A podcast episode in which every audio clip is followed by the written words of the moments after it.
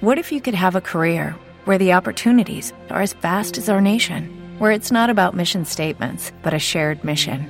At U.S. Customs and Border Protection, we go beyond to protect more than borders from ship to shore, air to ground, cities to local communities. CBP agents and officers are keeping people safe.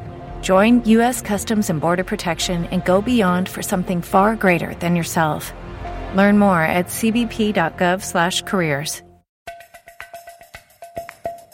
This is the catch up on three things for the Indian Express, and I'm Damini German.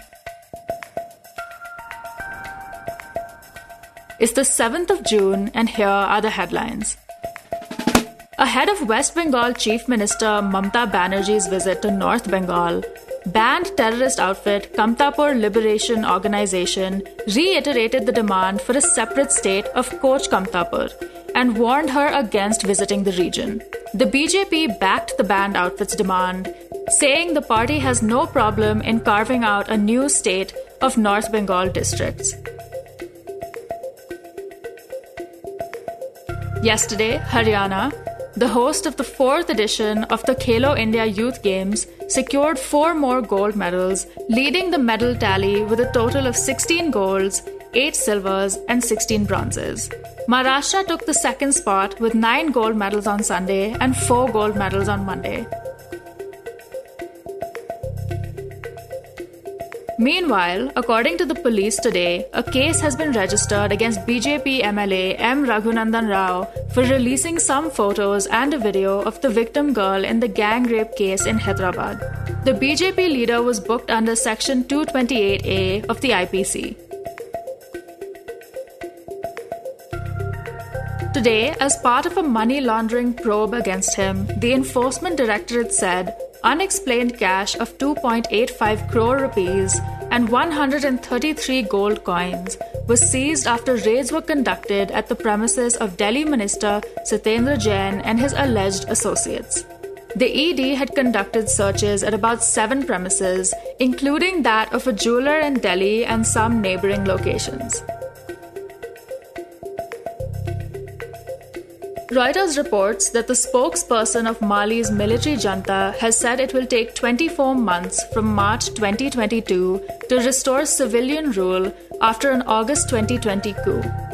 The West African country's military leaders have been under pressure to restore democracy since they toppled the government and failed on a promise to hold elections in February, prompting sanctions from the economic community of West African states. According to Reuters, the Prime Minister of Sri Lanka today announced that Sri Lanka will need at least $5 billion in the next six months to maintain basic standards of living, including $3.3 billion for fuel imports.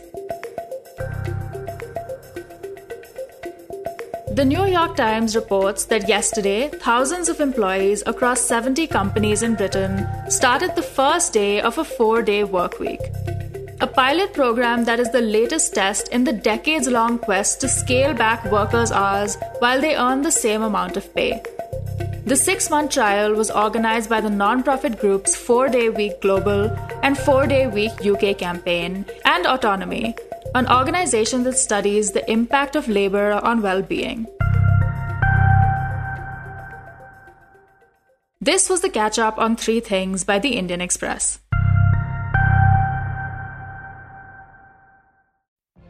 What if you could have a career where the opportunities are as vast as our nation, where it's not about mission statements, but a shared mission? At U.S. Customs and Border Protection, we go beyond to protect more than borders from ship to shore, air to ground, cities to local communities. CBP agents and officers are keeping people safe. Join U.S. Customs and Border Protection and go beyond for something far greater than yourself. Learn more at cbp.gov/careers.